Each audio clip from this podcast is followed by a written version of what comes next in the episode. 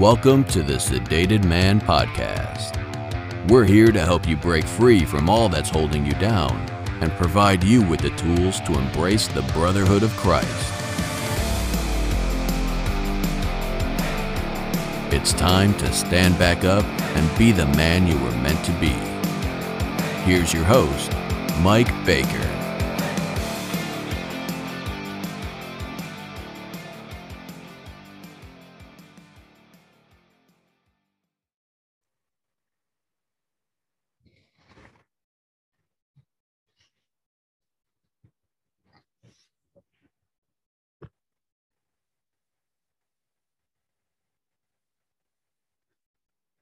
All right. Well, here we are. What I promised you was the Proving God series, and that's what this is. I'm getting ready to drop 11 different sections from a man I know who actually did a booklet called Proving the Bible's a Word of God. Now, if you would like to see the booklet itself or you would like to download the audios for yourself, they're all available for free. And if you go to my Patreon page, you'll find the links to those booklets. There are also some PowerPoints and some other things when you dig a little. Now, I know it's taken me a little while to get here, but I'm not, I wasn't interested in reinventing the wheel. And I've actually decided to drop all of these at the same time.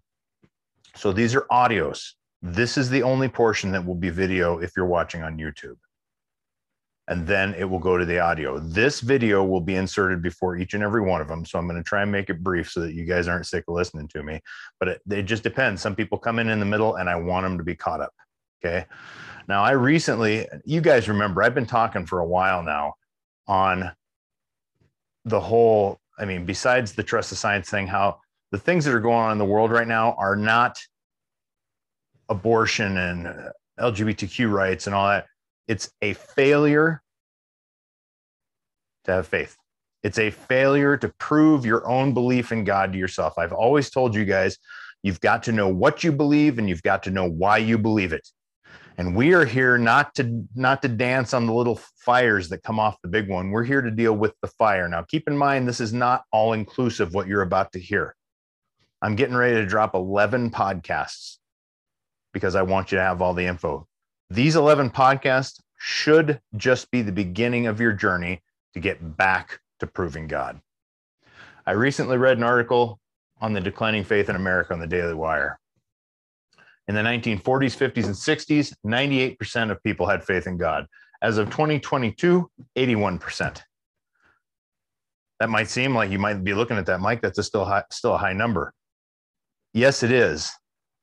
But we've lost serious ground here because once momentum gets going, it's hard to stop. 1 Timothy 6:12, fight the good fight of faith. And that's what this is about really. So, these are the podcasts that will be dropped. External evidences, internal evidences, more internal evidences, prophecies of the Messiah, more messianic prophecy, the plan, phase two, phase three, four, phase five, phase six, phase six, seven, and phase seven, eight. Remember, once again, this is a skeleton of the amount of information that's out there. If you look on my Patreon page, there is a ton of other books that you can go through to look at the science, to look at why God does exist. People get really bristly when you say prove. But the truth is, the proof is out there. There is enough evidence to make the case. It's up to us. It's up to you. Don't be the guy who sits on his butt when his family needs him to be the guy who steps up, who takes a stand, and who, who then, by proving God, can put all of this other nonsense to the side and we can move forward. Remember, fight the good fight of faith. Fight the good fight of faith. If you got questions of me, you can email me at mike at the thesedatedman.com. If you have questions of Jay, the guy who's actually talking in this, you can reach him through the websites listed on Patreon. Good luck. My prayers are with you. Dig in and dig hard. Baker out.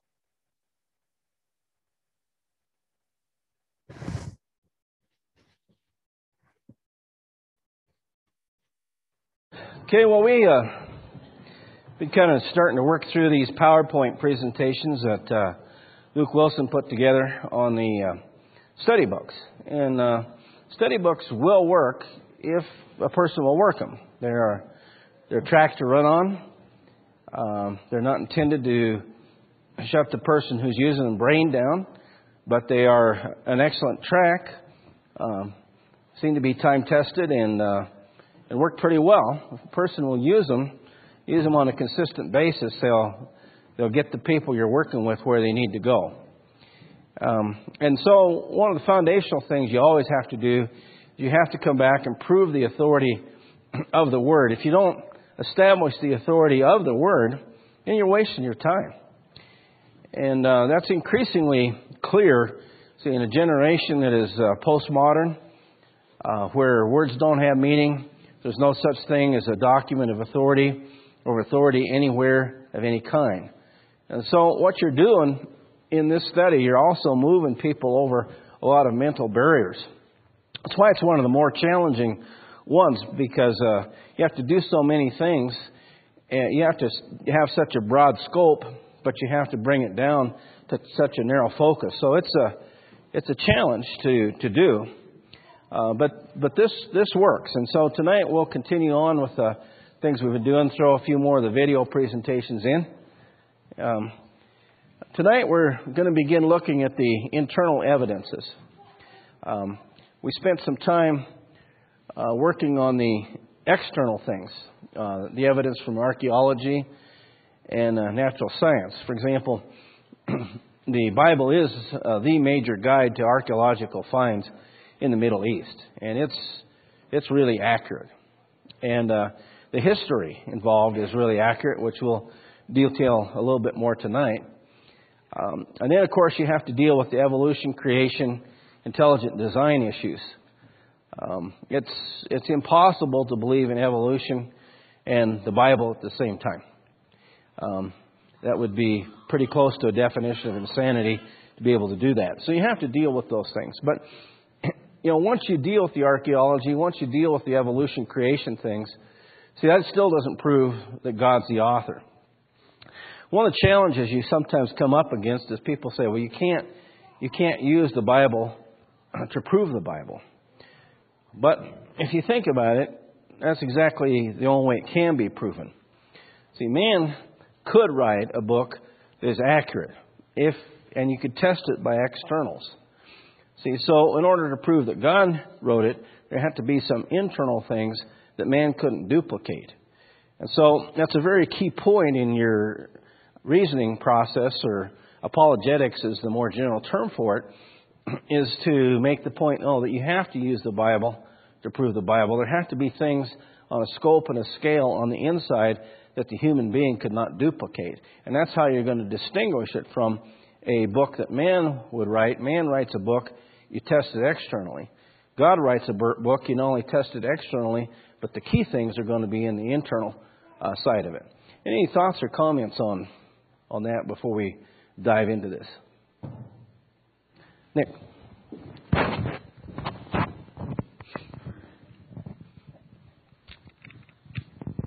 Just a quick question. What would be the argument for not using the Bible to prove the Bible?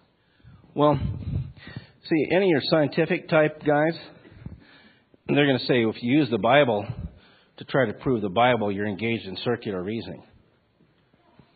See, so that's why you have to come back and use this other tack here. And it's actually a common, pretty common argument that you're going to get, uh, particularly people got more of a college education. You have to really be prepared to deal with this one. Other comments? Oh, Bob. Are we, are we, are we low bat? Okay. You have a comment? Okay. Why don't you why don't you join us over here then, Bob? But um, it's just when you're working with a document like that, the internal consistency is so important because so many of the other documents aren't internally consistent. So you know, you have to look at the Bible. There's no way to get around it. Yeah, and when you are, like we were looking at the Book of Mormon, for example, or say the Vedas or the Quran, you know, you are looking at the material inside, but you, to some degree, you're testing it externally. Uh, when you're looking at the Bible, you're actually going another step here because the internal things that you're looking at are way different than anything that's in any other book. And so, of course, you're trying to bring that to the attention of somebody who's maybe skeptical to start with, so it, it may be challenging to bring across those barriers. Other comments? Yeah, Alan. You guys give me a workout here tonight.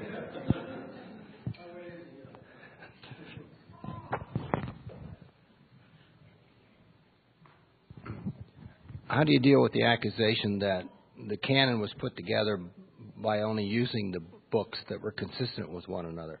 Mm-hmm. Well, see, the issue of, of canonicity, you know, is you know one that requires obviously a lot of scholarship and a lot of a lot of digging. Uh, the a simple way, the Old Testament canon was put together by Ezra, or basically at the time of Ezra the scribe, in uh, 400 BC. Okay, and that was a, a, a canon that was at the time there were prophets. So you would have people who would be able to tell which was inspired and which wasn't. Now, when you're looking to see whether or not those prophets were accurate, again, what you're looking at is some of the internal things that we're going to cover here. When it comes to the New Testament, you had the same situation. You had, uh, um, at, at the time that the New Testament letters were written, you still had people with gifts of the Spirit, like the ability to uh, discern between truth telling and lie telling spirits, for example. People who would be able to tell which ones were accurate. And so, see, it's really interesting. By 100 AD, there's actually very little controversy over which of the scrolls should be included in the New Testament canon. There's a little bit of discussion over, say, Second Peter, maybe, or or Jude, or a couple others, but the discussion is so small that you can tell that those early churches had already agreed as to which ones were inspired. And um, so now the other thing is the Old Testament lampstand, the, the candlestick of the Old Testament temple or tabernacle, has 66 parts. And it's the foreshadow of the Word of God. So, pretty clear that there should only be 66 books in, in one completed piece, and that's how many end up with. And nobody at the time even, there's no record or any indication at the time that anybody even thought in terms of that candlestick having the, the 66 parts. So it kind of came together piece by piece, um, what we would call providentially. And um, if a person wants to go into it deeper than that, then you start diving into the manuscript evidence, and which you can do. I mean, there's there's plenty of it, but um, a simple term, simple answer is, is you had people who claimed to be prophets and who could establish their ability as prophets to establish first the Old Testament canon and then the New Testament canon, which is why the church then is built on the foundation of the apostles and the prophets. Because most of the apostles were dead by the 70 AD destruction, uh, or somewhere in that same category. Only the apostle John lived a lot longer. So um, you know, a lot of things at work in that. And that's where they attack it, you know, like through the Da Vinci Code, things like that. You know, one of the charges they make is the Catholic Church um, collected the, the canon, and therefore, since we know the Catholic Church is corrupt, therefore the canonization in the New Testament is corrupt.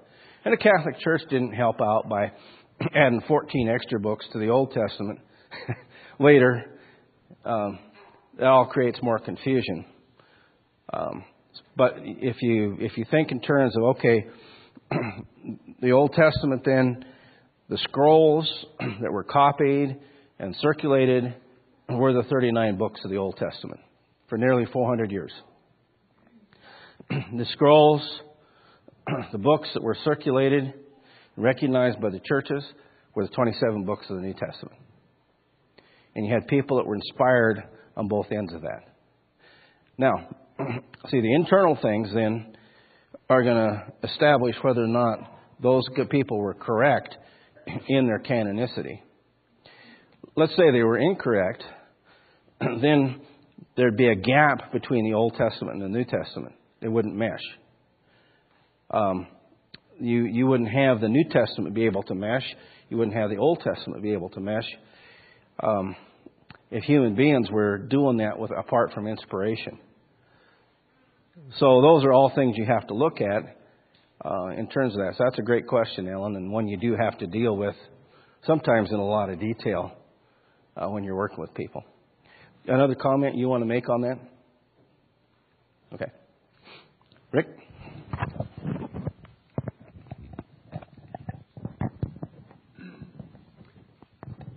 if anybody wants a reference, it wasn't an exhaustive study by any means, but we did spend two weeks when you were gone, when you were starting on Revelation, since people asked similar questions. But again, to summarize it, the picture is that Roman Catholicism, which didn't even fully develop till after 300, somehow had all these bunch of books, and then they selected. And as you're pointing out, there was no question all the the early churches, not I mean, all over the world. I mean, had well established in North Africa and in Greece and, and Rome and all over. Um, they recognized all the books. There were just less than a half dozen that somebody questioned here or there. Somebody would accept it here. Somebody said, "Well, we're not sure," type situation. But uh, anybody can reference that by going to the the church website and going back about a year and a half, two years ago, and uh, we did a two week study on the canon. Good point. I mean, and that's again, that's important stuff. Um, the Catholic Church, uh, I haven't seen the ads, but people have told me about them. Catholic churches, Roman Catholic churches, right now running ads. You know, basically, come on back. And how many have seen those? Any of those ads? Maybe they're just circulating in Great Falls. I don't know. Uh, but you know, they they teach the Catholics from the time they're little. Once you're a Catholic, always a Catholic, and if you fall away or go away from the church, the mother church, you'll always come back. That's one of the things they plant in their heads. See, so these ads are pushing the idea, come back, and they're showing, you know, pictures of First Communion and confirmation classes and and sprinkling and and all the things that go with that in an attempt to pull them back in. But one of the things that they claim in that ad, the people who watched it told me, several people told me, uh, was that the Catholic Church claimed in that ad to be the ones who, the one that put the books of the Bible together. And then under inspiration, they say they put the books together. So that's those are the type of claims that you really have to deal with out there. And like I say, they don't they don't help the picture because it's easy to demonstrate the Catholic Church has been corrupt uh, from its formation. So, other comments? See, Alan and Rick.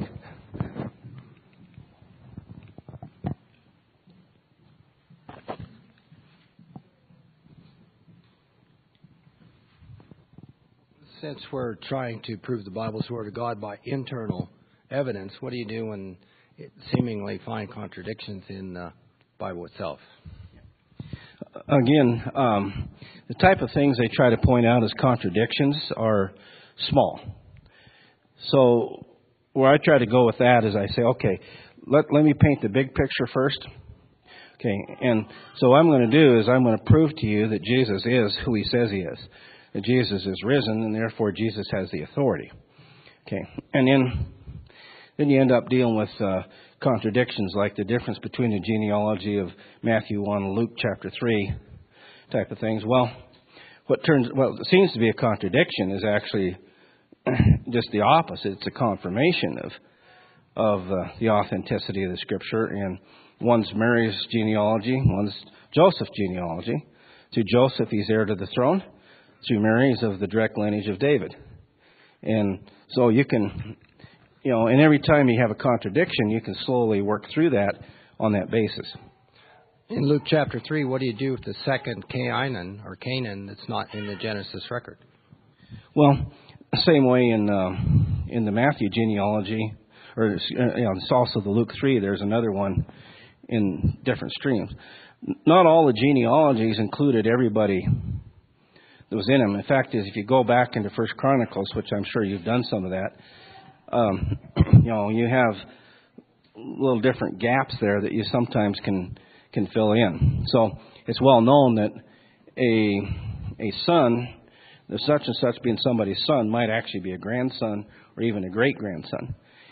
And in Matthew's genealogy, if you follow that through, you'll notice it doesn't even list all the kings. See, when it says that there's from David to the deportation to Babylon, there's 14 generations. Well, they left out a whole bunch to get there. See, and so those are again the sort of things that you work through, but you got to have somebody that's willing to work through them with you. If you got somebody that's looking for an excuse to bail out, I guarantee you they'll take it. see, was it Rick? Okay, there you are. I just wanted to mention, since you mentioned it, that it's important to understand why Catholicism makes that claim. It's because for the average Catholic, due to their indoctrination, the church is the authority, not the Word of God. So that's why they try and say that the Bible came from the church rather than the other way around. That's a really good point. And again, how many of you here were Roman Catholic, Roman Catholic background? There's, see, there's a number of you that were. And, you know, it's, it's sometimes pretty hard to help a person get over to the point where the Scripture is the authority rather than the church. Because that requires, if especially if it's ingrained in a person, that's a very, very difficult switch to make. So, um, John, in, in a couple places, points out that there are many other things that Jesus did. They weren't written. Uh, if they're written in detail, the world wouldn't even be able to contain all of the information in regards to that. Uh, but the things we have were written so that we might believe. And then also in uh, the closing of the book to the Colossians, Paul points out that he wrote a letter to the Laodiceans, and they're supposed to swap letters. Now, that doesn't mean that the letter to the Laodiceans was not inspired. It's just it wasn't necessary to be included in the um, 27 books of the New Testament. So it had to be pared down uh, at some point according to God's plan. Otherwise, we'd have a Bible that would be so thick that we'd never get through it on Bob Edgar's Bible reading schedule. Or you'd never even, or worse yet, you'd never even get it on your cell phone. I mean, that'd be that'd be really bad. Um, yeah, and uh, another point too, like in in Second Thessalonians, for example, he he references the idea that there are other letters, see, that were in circulation that weren't. They're pre- pretended to be as if from the apostles, but they weren't. And so that's why Paul makes a definite point at the end of Second Thessalonians to say, "This is the mark that I make in every letter. This is how I write." So you had inspired letters that weren't included. You had a lot of uninspired letters that were false or in circulation, and then you had the ones that were inspired that were included. And uh, again, that's why I think that lampstand there in Exodus is so important because it lets you know that there's going to be 66 and that was 1500 years before Christ. So, alrighty, well, we'll continue here. so, as we're talking about, the proof that the Bible is the Word of God must be internal, just for a lot of the reasons that we're just discussing here. And uh, you have to work somebody through that point. A human can write a book that's completely accurate, not likely, but it could be done. But doesn't, doesn't make it inspired. So the proof's got to come in the form of the internal evidence, is what the human mind cannot duplicate. And again, that's in, in that section then is where you end up dealing with the contradictions and canonicity and all that other stuff to whatever degree you need to go on that. So the old homesteader. Now what I'm doing here, I'm going to give you a section of the slide presentation. Then I'm going to come back and put the video on. Okay. Now, the video has got a tremendous amount of information packed in six or seven minute space. And that's why, if you're doing this, a lot of times you're going to find it beneficial to do the slide presentation because you're going to be somewhat familiar, but then show the video. Because that, now your, your person is going to have enough information that the video is going to make more sense to them. And um, you want to keep that in mind. So, what you got here, you got a whole homesteader shack. Uh, uh, uh, one thing I can tell you, the muskrats didn't build it. Uh, beavers didn't put that up. Uh, space aliens didn't do it. Um, that was men did it. Um, I've sometimes found uh, some of the really old shacks here um, where where you can tell that the that the logs were cut uh, and shaped with a, a broadhead axe. Um, my grandfather used to have one of those hanging in the old shed there at, uh, at McAllister, and uh, that's that's what they use. Broad, it was broad and it was heavy, and you could the guys that were good with it could make it look like it was planed. Um, uh, you know, that's that's the type of axe that Abraham Lincoln could hold straight out. So, uh, muskrats don't do that, beavers don't do that, and aliens, well, based on all the movies, they wouldn't do it. So, uh, we know it was man that did that. So the point is that sometimes they call it prima facie. That is, it's on its on its own self, stands on its own evidence. See, and so the design, see, is proof of the existence of a designer. Now that's a key point here, actually, because you see, when when we're looking at um, at life, this is where the whole intelligent design debate is really critical, because what what these guys are willing to do is to look at the design and say there's no designer. So they look at the, simple, the, the, the, the cell, single cell, which is, we know, some of the things we've seen are incredibly complex. And they're still willing to say that there's no designer. now, if you can't get from this point to this point, then you got somebody at that, at that position in their life, they're brain dead. and you got to wait till something wakes them up. Um, it's unfortunate that that's the case, but that's where you're really at. So, proof of the existence of God then would be, see, this transcendent design. Because when you're looking at a cell, what you've got is you've got a something physical. And if you remember that one video that we, we showed where they actually went inside the nucleus and shot, showed what was going on inside the nucleus uh, of that cell and then how it goes back out. And the cell itself is much more complex than what it takes to assemble um, a Ford automobile. Um, when you when you realize that, and that's in the physical realm, when you start looking at the spiritual realm, you're going to look for this transcendent design here uh, that's even more complex and which very clearly human planning couldn't duplicate. And so the question is Does the Bible offer such a transcendent design? Answer yes. Further comments on, on this? So, predictions of history, of the Messiah, and of a plan carried out over thousands of years are what we're going to be looking at here. So, uh, there's a lot of historical prophecies in the Old Testament, hundreds of them actually. And, um, for example, in Genesis chapter 15, God tells Abraham that his descendants would be enslaved in a foreign nation for 400 years.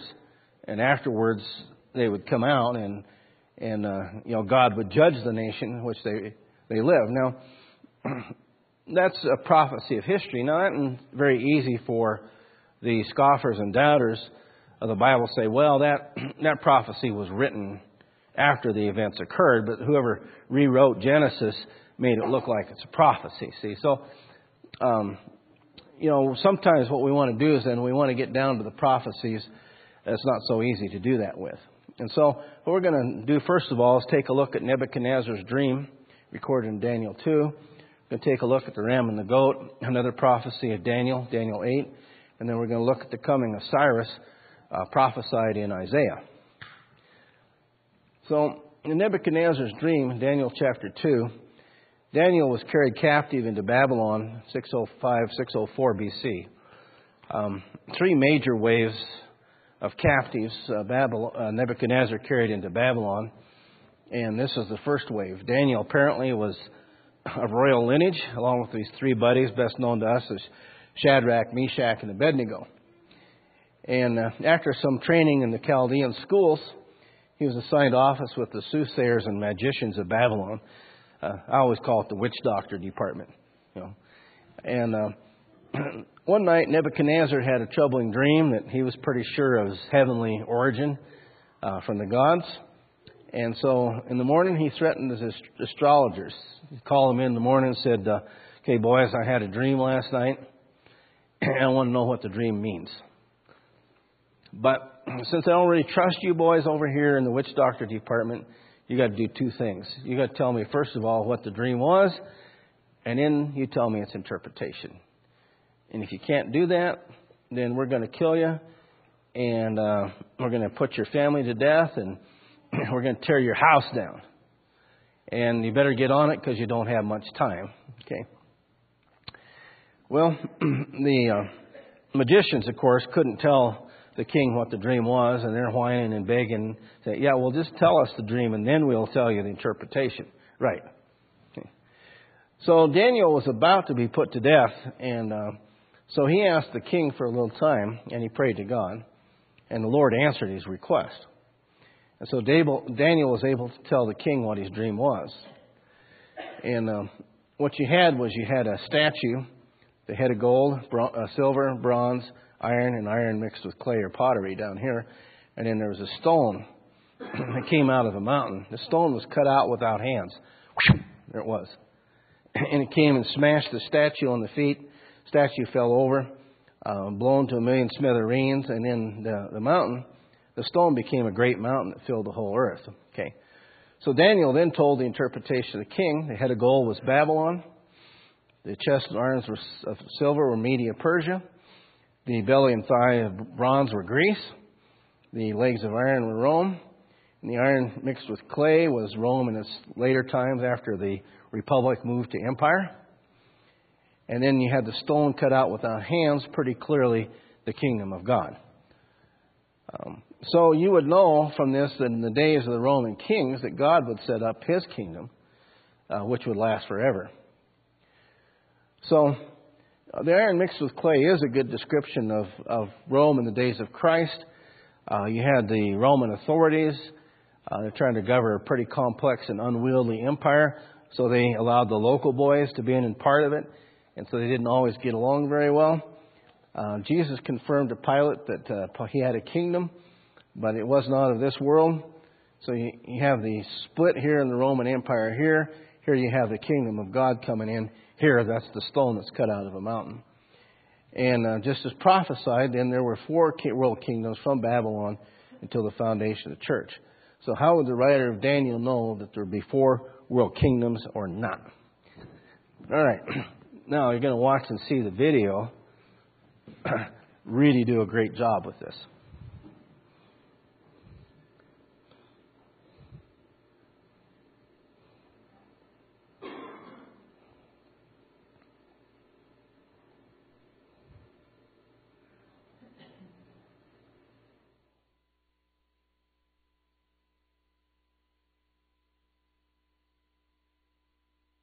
Targeting truth.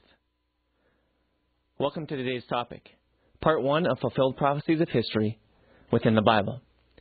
In our recent episodes, we've been testing the Bible in regard to the challenge from Isaiah 41, verses 21 through 23. Isaiah maintained that a living, eternal God had better be able to recount past history and get it right, and be able to foretell the future and then bring it about.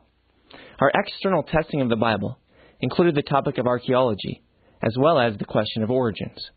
We have seen that the Bible is amazingly accurate in the realm of archaeology as it speaks of many peoples and places.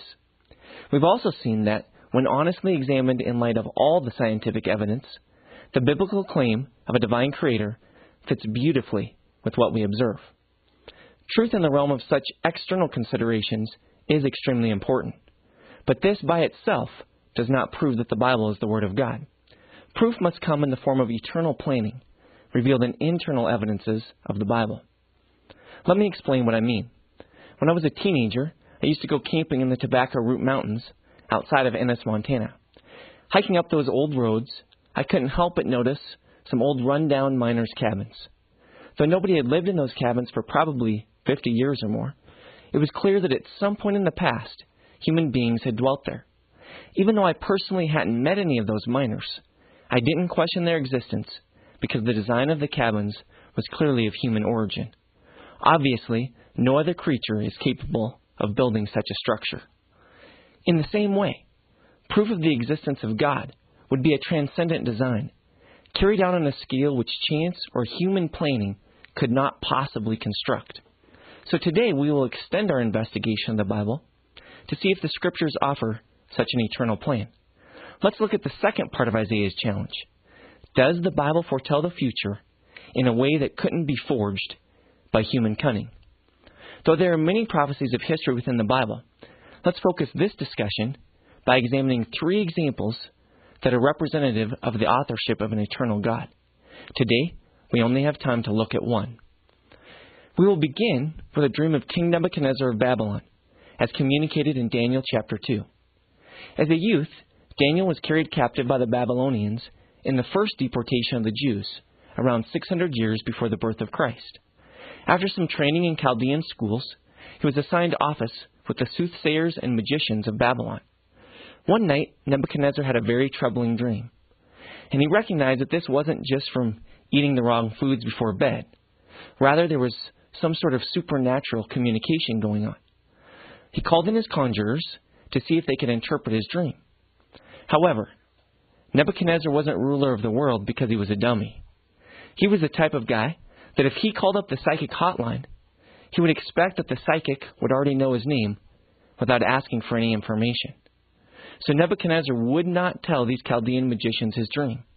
He demanded, at the threat of their lives, that they first make known his dream and then give him the interpretation. Of course, none of them had a clue as to what the king had dreamed. However, when Daniel heard of this, he prayed and then requested to be brought before Nebuchadnezzar. Daniel chapter 2, verses 31 through 35, records Daniel's recounting of the dream to the king. What Nebuchadnezzar had seen was a statue of extraordinary splendor. This statue had a head of gold, chest and arms of silver, belly and thighs of bronze, legs of iron, and then feet of iron mixed with clay. He then saw a stone that was cut out without hands, and it struck the statue at the feet of iron mixed with clay and completely destroyed it.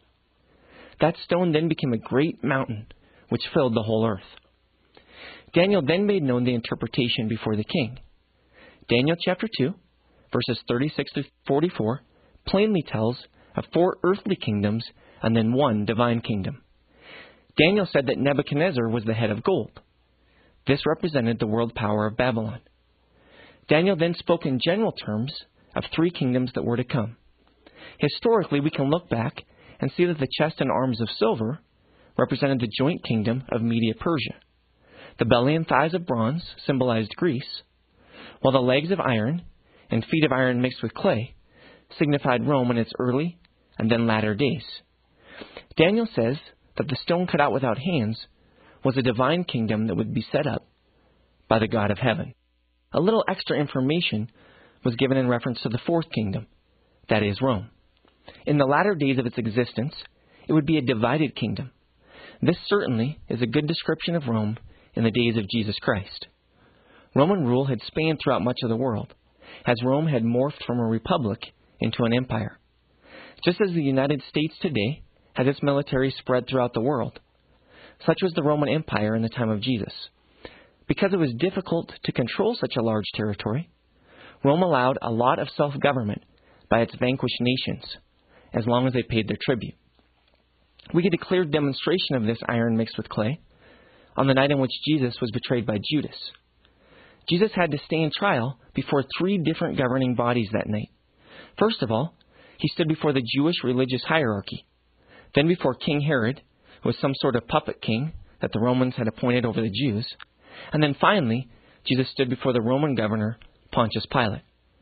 These local rulers did not mix well with the Romans, just as the iron of the statue did not adhere to the clay. However, there was always the toughness of iron. In other words, there was the continual presence of the Roman army to enforce its will. As for the divine kingdom, remember that in the dream, this stone struck the statue at its feet. This dream foretold that God's kingdom would be established in the days of Roman control. And this is exactly what happened. When Jesus stood before Pontius Pilate, Jesus confirmed that he was a king. John 18, verses 35 to 36, tells us that Jesus answered Pilate, My kingdom is not of this world.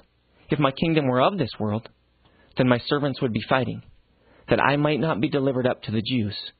But as it is, my kingdom is not of this realm. Pilate therefore said to him, So you are a king. Jesus answered, You say correctly that I am a king. For this I have been born, and for this I have come into the world, to bear witness to the truth. Everyone who is of the truth hears my voice. Just as prophesied in the book of Daniel, there were four world kingdoms from Babylon until the foundation in AD 30 of the divine kingdom, that is, Christ Church. Each of these world powers has since been swept into the dustbin of history. We know that the Babylonian Empire fell long ago. How about the Medo Persian Empire? It is also gone. What about the world dominion of the Greeks? It is history. And the Romans? They too have been relegated to the past. On the other hand, Jesus' church started small, but since has continued to spread across national boundaries, growing into all parts of the world. Although this particular prophecy wasn't detailed in naming each of these kingdoms, its accuracy cannot be challenged from what we know with the 2020 vision of hindsight. Something we need to ask. How would Daniel have known that there would be four world kingdoms, from Babylon to the beginning of Christ's church? Who was to say that there wouldn't be six world powers? Or maybe only two? Someone knew what was going to happen ahead of time and foretold it for our benefit, so that we may know that the author of the Bible is indeed the sovereign God, who is also the author of history. In our next episode, we will examine two more historical prophecies within the Old Testament that are even more detailed than this first one. We will continue to behold that transcendent design within the Scriptures, which could not be duplicated by human planning. Tune in next time as we look at part two of fulfilled prophecies of history within the Bible. I'm Luke Wilson, and this has been Targeting Truth.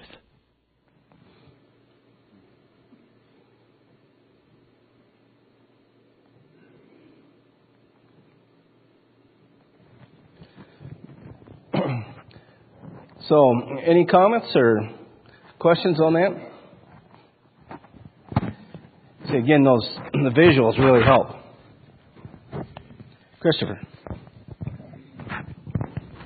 Simple question. Uh, transcendent design. What is meant by that? Uh, overarching, overall, covering everything. Well, yeah. you know what you're dealing with is a, actually a plan that was in existence before the foundation of the world, and so transcendence is going to, going to be the only word that's going to touch that. Well, eternal tells you time, but see, transcendent gives you a, a passing through picture. See. So, you know, a little a nuance, I guess.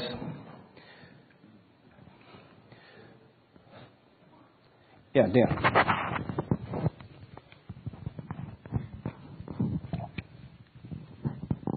I seem to remember he goes over uh, the Dead Sea Scroll, these Dead Sea Scrolls. That'll be a little while. Okay. Um, maybe I'll ask my question then. Okay. Yeah. Right. so, like we talked about, the uh, the next one then is the ram and the goat. Okay. And this is in Daniel chapter 8, verses 1 through 8. Here you have a picture of a ram, and he's got two horns, with the second horn coming up longer. And then uh, he's pushing west and north and south. And then all of a sudden, out of the west comes a billy goat with a single horn between his eyes. He's moving so fast he doesn't touch the ground, and he smashes the ram tramples him in the ground. And then when that happens, then the uh, the horn, big horn that was in the center, is broken off, and four horns come up in its place. And uh, there's a little bit of a picture there. Um, obviously, the artists are going to have a little bit different conception of what that looks like. But this interpretation is given in Daniel chapter 8, verses 20 through 22. The ram represents uh, Media and Persia. Um, if you read about, uh, you know, if you go clear back to Genesis chapter 10, you can see the origin of the Medes of the Elamites way back there, and you can follow them on through. And uh, you never heard of the Persians until about this time. Cyrus the Great uh, basically took over the kingdom and uh, made the Persians dominant. And so from that time on, it's known as the Persian Empire. Shaggy goat represents Greece coming from the west. Uh, the large horn was the Greek Empire's first king. And the four horns, which represent the four kingdoms, four horns represent the four kingdoms which arose from the first king's power. So uh, the two horns, like I say, is uh, Medes and Persians had a joint kingdom. Medes were stronger at first, but the Persians began to dominate and became stronger than the Medes had ever been. Um, Persian Empire was spreading all directions but east. In fact, if you saw any of the movies, you know, like the the three last of the three thousand or whatever, three hundred, um, you know, featuring the battles at Thermopylae and, and those places. See, the Greeks stopped the westwards uh, push of the Persian Empire in uh, some of those uh, great battles, uh, like the Battle of Marathon, for example.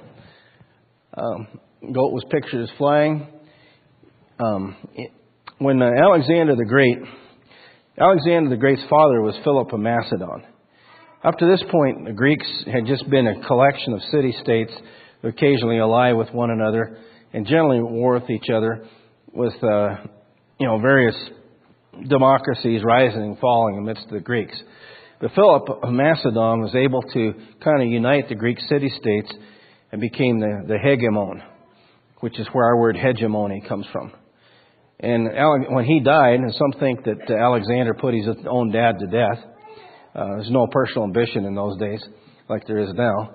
Um, Alexander then became the hegemon, and right away, then he took his troops to conquer the Persian Empire. They went down to the narrow neck of water that's between um, Greece, modern day Greece, and Turkey, a place called the Hellespont, which stands for the Greeks' point, and across there, and um, just smashed the Roman Empire or the Persian Empire very quickly. Um, the uh, the Persian emperor was out in the lead. He fled, and he left his wife and children to the care of Alexander. Okay, uh, great guy. And uh, in ten years, Alexander conquered uh, Babylon. He conquered Egypt. he uh, conquered a whole bunch of uh, Siberia, east of the Caspian Sea. In fact, his, his wife uh, was from what the Greeks called Sogdiana. Uh, he went down and captured a bunch of uh, India, and uh, then his troops turned back, and uh, and uh, Alexander himself was wounded pretty severely with an arrow through the lungs, um, and uh, went on board a ship, ended up at Babylon, and uh, died under suspicious circumstances. Some people think he drank himself to death. Some people think that he uh, was poisoned, but he died. Um, but he marched his troops 17,000 miles, marched his troops and conquered, marched 17,000 miles in 10 years and captured all that territory in the process. So it was, that's why you can see that Billy Goat is pictured as moving so fast he doesn't touch the ground. And uh, the, the, the legend is that uh, when he got to the Indus River and couldn't go any further, that he that he cried because there were no more worlds left to conquer. So he was one of the the greatest generals, probably the greatest um, secular general for sure in the history of the world. Not only never lost a war, never lost a battle. The uh, horn was broken off, then replaced by four smaller horns. Um, after his death in 322, uh, there was a little bit of infighting for a while, and then the kingdom ended up being divided among four generals. Ptolemy got Egypt, Seleucus got uh, Syria and Palestine and points east, uh, Cassander got Macedonia, Lysimachus got uh, Thrace and Asia Minor. So that's how that, that split up, and that's why the four horns. To give an example, the Ptolemies continued to rule Egypt, and the last uh, Ptolemy monarch was a, a lady known as Cleopatra. Okay. The um, Seleucus, um, generally they had the name Antiochus. So you're going to hear in the book of Acts Antioch of Syria, and the port city for Antioch of Syria is Seleucus. Okay? It's named after these guys right here. Okay? So he had a lot of accuracy and a lot of detail. God knew what was going to happen ahead of time. Now, our next video production.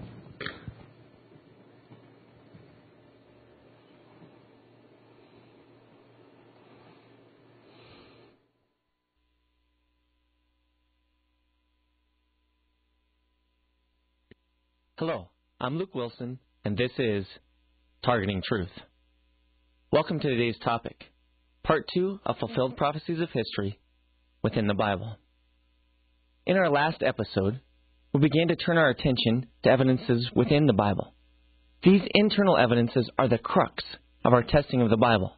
They will ultimately prove that the Bible is the Word of God. We opened our examination of internal evidences with the fulfilled historical prophecy of Nebuchadnezzar's dream. The statues seen by Nebuchadnezzar consisted of a head of gold, chest and arms of silver, belly and thighs of bronze, legs of iron, and feet of iron mixed with common clay. These represented the world kingdoms of Babylon, Media Persia, Greece, and then Rome. There was a stone cut out without hands that struck the statue at the feet, completely destroying the statue.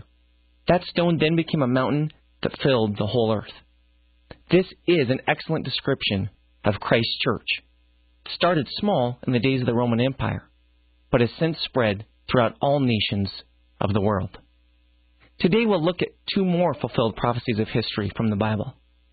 First, we'll check out a vision of Daniel about a ram and a goat, and then we'll see an amazing prediction of the coming of Cyrus as foretold by Isaiah the prophet. In Daniel chapter 8, we get an account of this vision of Daniel concerning the ram and the goat. The first thing Daniel saw was a ram with two horns standing in front of a canal. The two horns were long, but one was longer than the other with the longer one coming up last. Daniel saw this ram butting westward, northward, and southward, and no other beasts could stand before him. The ram did whatever he pleased and magnified himself. While Daniel was watching, suddenly a male goat was coming from the west over the surface of the whole earth, without even touching the ground, and the goat had a notable horn between his eyes. This goat was enraged at the ram and rushed at him in his mighty wrath. The scripture tells us that he struck the ram and shattered his two horns. Then he hurled him to the ground and finally trampled on him. Then the male goat magnified himself exceedingly. But as soon as he was mighty, the large horn was broken, and in its place came up four horns pointing four different directions. Daniel didn't know what this vision meant, so he had to get divine help to understand it. Daniel 8, verses 20 through 22 give the interpretation. They read, the ram which you saw with the two horns represents the kings of Media and Persia, and the shaggy goat represents the kingdom of Greece, and the large horn that is between his eyes is the first king. And the broken horn and the four horns that arose in its place represent four kingdoms which will arise from his nation, although not with his power. This interpretation is amazingly accurate with what we know to be true historically. The ram represented Media Persia the second horn came up later, but was stronger than the first. This is exactly what happened in 550 BC, when Cyrus the Great of Persia triumphed over his grandfather, the king of the Medes. Cyrus brought Persia to power, but maintained many of the Median nobles, as well as many of their customs. However, Persia was dominant, so though many Greek historians spoke of the beginning of this empire as a Median empire, we have long since called it the Persian Empire. In Daniel's vision, the ram was pushing in three directions. The Persian Empire was extending to Armenia in the north, Syria, Asia Minor, and Babylon in the west, and Egypt in the south. Seemingly out of nowhere came this goat representing the kingdom of Greece. According to the book of Daniel, the conspicuous horn represents the first king of the Greek Empire. Do you know who that was? I'll give you a hint. He is famous as a great military strategist and has had numerous books written and movies made about him. it was Alexander the Great. Truly, one of the greatest military minds the world has ever known. The goat was pictured as flying over the surface of the earth. Certainly that fits well with Alexander the Great's conquest of the world in 11 short years, after which he wept that there were no more worlds to conquer. Alexander really was an amazing leader. His army never even lost one battle. And Alexander also was single handedly responsible for Greek language and culture being spread throughout the whole world. Now back to the prophecy. The goat struck the ram, hurled him to the ground, and then trampled him. Sure enough, Alexander defeated Darius of Persia in three decisive battles at Granicus, Issus, and Shushan. However, as soon as the goat magnified himself, the large horn was broken off and replaced with four horns. True to the prophecy, Alexander the Great died suddenly at 33 years old of alcohol and fever in Babylon. In the vision, that great horn was replaced by four horns, each pointing a different direction. Ultimately, the kingdom controlled by Alexander the Great was divided up among four of his generals. Cassander ruled Macedonia, Lysimachus governed Thrace and Asia Minor, Ptolemy was over Egypt, and Seleucus commanded Syria and Palestine. This vision of the ram and the goat is so amazingly detailed and accurate that there is only one logical explanation. An eternal God knew ahead of time what was going to happen, and he recorded it so that we would know that the Bible is indeed the Word of God. Let's look at one other amazing prophecy of history.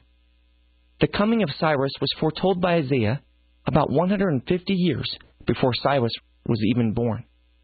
The complete prophecy is found in Isaiah chapter 44, verse 24, through chapter 45, verse 7. Isaiah prophesied from 740 years before Christ until 700 BC. In 605 BC, the Babylonians conquered Judah and later destroyed the temple. By the way, Judah's captivity to Babylon was also foretold by Isaiah the prophet. Fifty years later, Babylon was captured by the Persian king Cyrus the Great. Isaiah 44:28 actually calls Cyrus by name and predicts that he would give a decree allowing Jerusalem to be rebuilt and the temple's foundation to be laid. Now, I want you to stop and think about this. Do you know who the President of the United States will be even five years from now? How about 150 years from now? Could you tell me his name? Yet, through Isaiah the prophet, God specifically named Cyrus more than 175 years before these events. According to Isaiah 45, verse 3, God did this for the benefit of Cyrus. It reads, In order that you may know that it is I, the Lord, the God of Israel, who calls you by name. He further explains in verse 6 that this prophecy is for the sake of all people throughout time. God says, That men may know from the rising to the setting of the sun that there is no one besides me. I am the Lord, and there is no other. These representative prophecies of history that we've examined show the incredible accuracy of the Old Testament and foretelling events of the future. There is no God other than the living eternal God who can do this. There is no book other than the Bible that records these prophecies in a setting that can be tested. The Bible withstands all critical examination and shows clearly that it is of divine origin. In our next episode, we will examine specific prophecies of Jesus foretold in the Old Testament. We will also check out the Dead Sea Scrolls and see what they have to offer us concerning the dating of these prophecies. Tune in next time as we look at fulfilled prophecies of the Christ within the Bible. I'm Luke Wilson, and this has been Targeting Truth.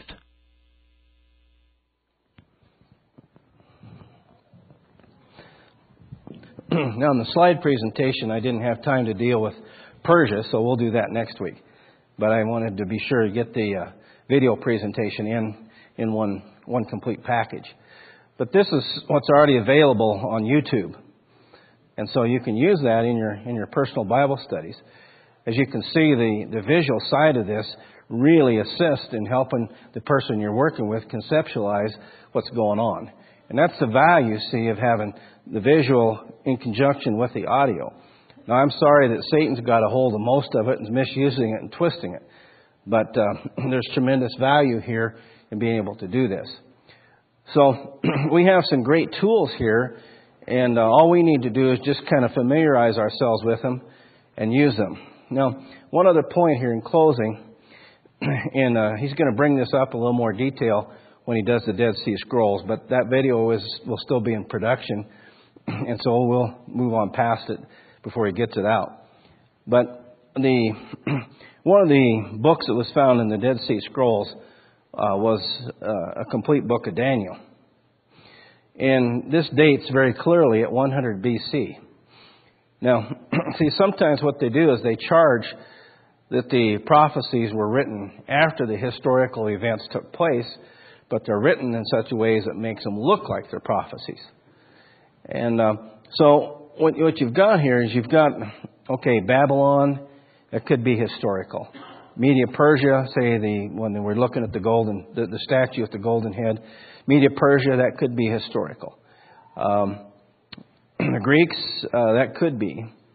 Romans, even that could be a little bit historical. But, see, Rome really didn't gain dominance over the Greek portion uh, until about 100 BC. And they didn't capture Judah until around, round figure 70 BC. So Daniel was clearly written before that, but that prophecy predicts in the days of the Roman kings, predicts the coming of the kingdom of God.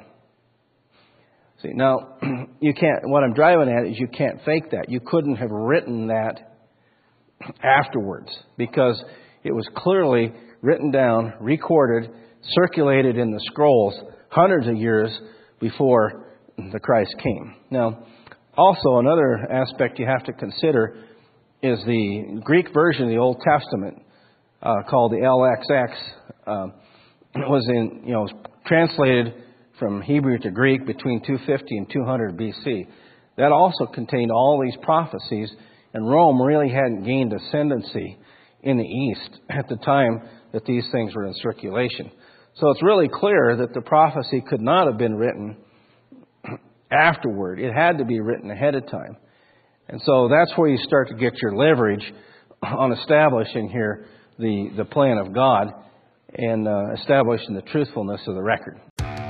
Thanks for listening to The Sedated Man, bringing Christian men back to power in their homes, congregations, and communities.